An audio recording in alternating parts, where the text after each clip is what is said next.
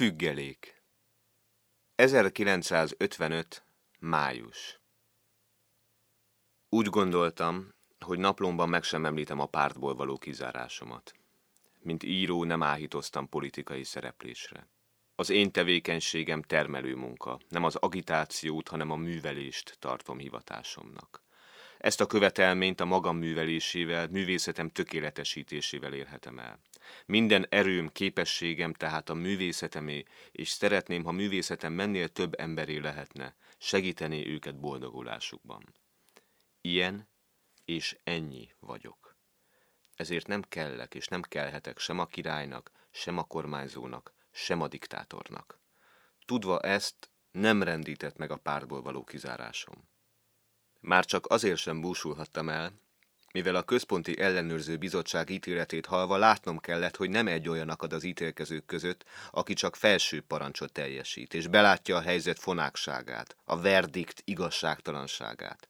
Persze, hogy az egész ceremónia kétszínű játék volt. Fehér kesztyűt húztak a kivégzéshez, és úgy mondták ki az ítéletet, mintha csak fuvoláznának az én gyönyörködtetésemre. Hogy megjelenjek a bizottság előtt, autót küldtek értem, és mikor a terembe léptem, figyelmeztettek, vessem le a téli kabátomat, mert ha kimegyek, megtalálok fázni. Szinte megható volt a figyelmességük, és csodálatosképpen semmi konkrét váddal nem léptek fel. Arra kértek, hogy beszéljek magamról, a párthoz való viszonyomról.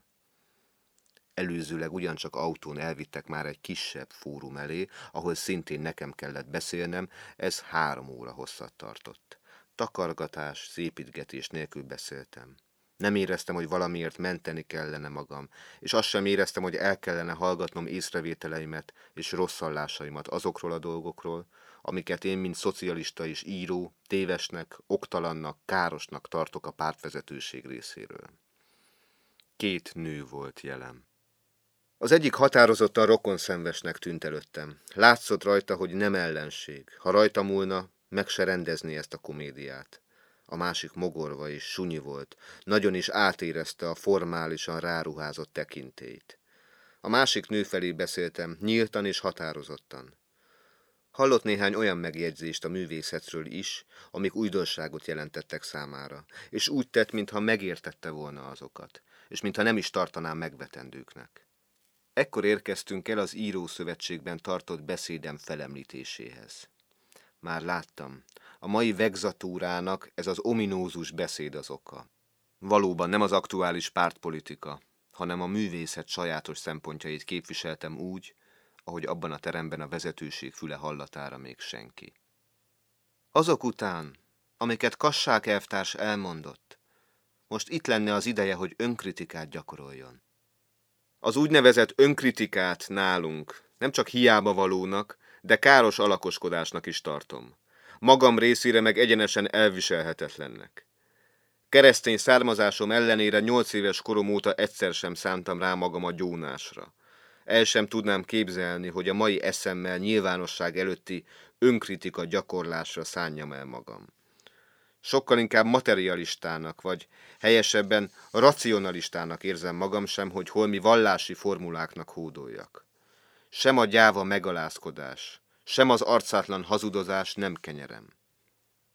Azután, a beszéd után nincs semmi megbánni, megkorrigálni valója? Nincs. Csak az igazságot mondtam jóhiszeműen. Lehet, hogy nem volt opportunus, de feltétlenül a helyén való, és már nagyon is esedékes volt.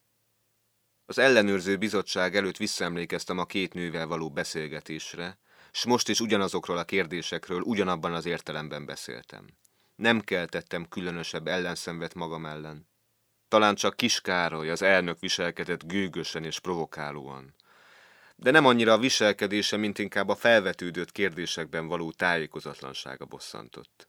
Úgy kezelt, mint egy analfabéta konspirátort, és nevetségesen elárulta előttem szektáriánus szűk látókörűségét. A legnagyobb vádnak szánták ellenem, hogy nem voltam olyan hithű és szolgálatkész pártember, mint Gorkij. Elmondtam nekik, hogy Gorkijnak mi volt a véleménye a bolsevikokról, hogyan értelmezte hatalmi mámorukat, hogyan vádolta meg őket rombolással, rablással, gyilkolással. ajánlottam, nézzék át Gorkij 1918-ban megindított Novaja Zsiznyi című lapját, s kíváncsi lennék, hogy utána is követelni mernék, hogy hozzá hasonlóan kellett volna viselkednem. 1918-ban megjelent állásfoglalása miatt Gorkij 10 évig volt emigrációban, és visszatérte után néhány politikai színezetű cikken kívül egyetlen olyan könyvet nem írt, ami a bolsevizmust glorifikálta volna. Hogy Gorkij visszatért hazájába, kizárólag Leninnel folytatott levélváltásainak tudható be.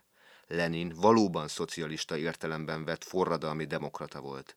Elismerte Gorkijban az alkotó szellem értékeit, és nem feltétel nélküli behódolást, hanem új alkotásokat kívánt tőle.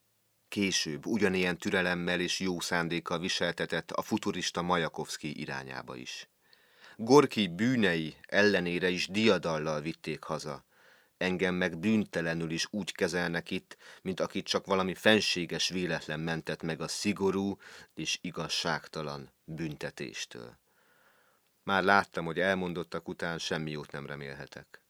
Ennek a tudata talán megrémíthetett volna, ha eleve nem éreztem, hogy ezen az ülésen nem a bűnök és erények mérlegeléséről, hanem egy más helyen meghozott ítélet formális kihirdetéséről van csak szó.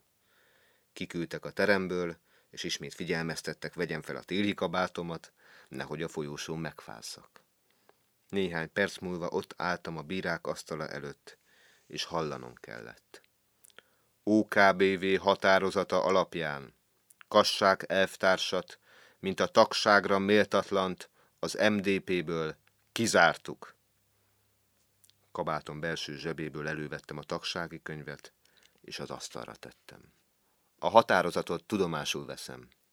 A tagsági könyvet ezennel visszaadom. 50 évi munkásmozgalmi múltam, több mint 50 könyvem megírása után szebben ez a nap nem is végződhetett volna. Kassák elvtárs megfellebbezheti a határozatot, s akkor egy következő ülés dönt a kérdésben véglegesen. Ha így határoztak, így veszem tudomásul. Csupán annyit jegyzek meg, hogy ez a határozat semmit sem fog lerombolni, és semmit sem fog felépíteni bennem. Szocialista voltam, szocialista vagyok, szocialista maradok. Afelé a nő felé fordultam, akit az előző tárgyalással kapcsolatban már említettem. Itt van kérem az autó, amelyik hazavisz? A néma csendben elfogulatlanul hangzott. Itt van.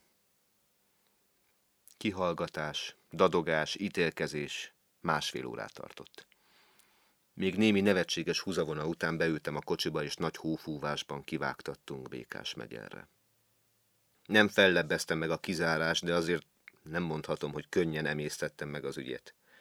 Az önkényeskedést, a bírák arcátlan fölényét sosem bírtam, és most is az fájt, hogy törvényt ülhettek felettem olyanok, akik semmiképpen sem jogosultak ilyen tekintély viselésére, meg nem indokolt, védekezést nem engedő ítéletkimondásra. Elkeseredésemet versbe öntöttem.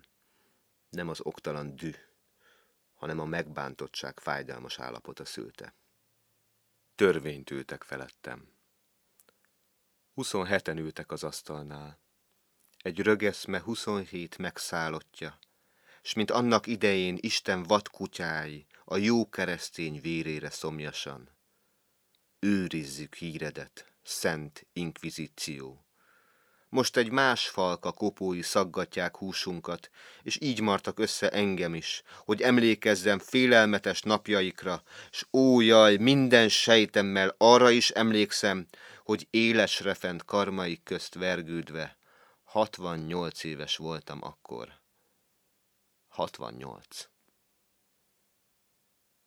Aztán életemnek ezen a gyöngélkedési szakaszán is túljutottam. 1,5 év múlt el azóta. Csak néhány mozzanatát vázoltam fel a ceremóniának, és ez is csak azért, hogy a tények ne sikkadjanak el nyomtalanul, s magam is ne nyújtsak alkalmat a valóság meghamisításához. Annyi bizonyos, hogy némi ízelítőt kaptam a nagy pörök és ítélkezések módszeréből.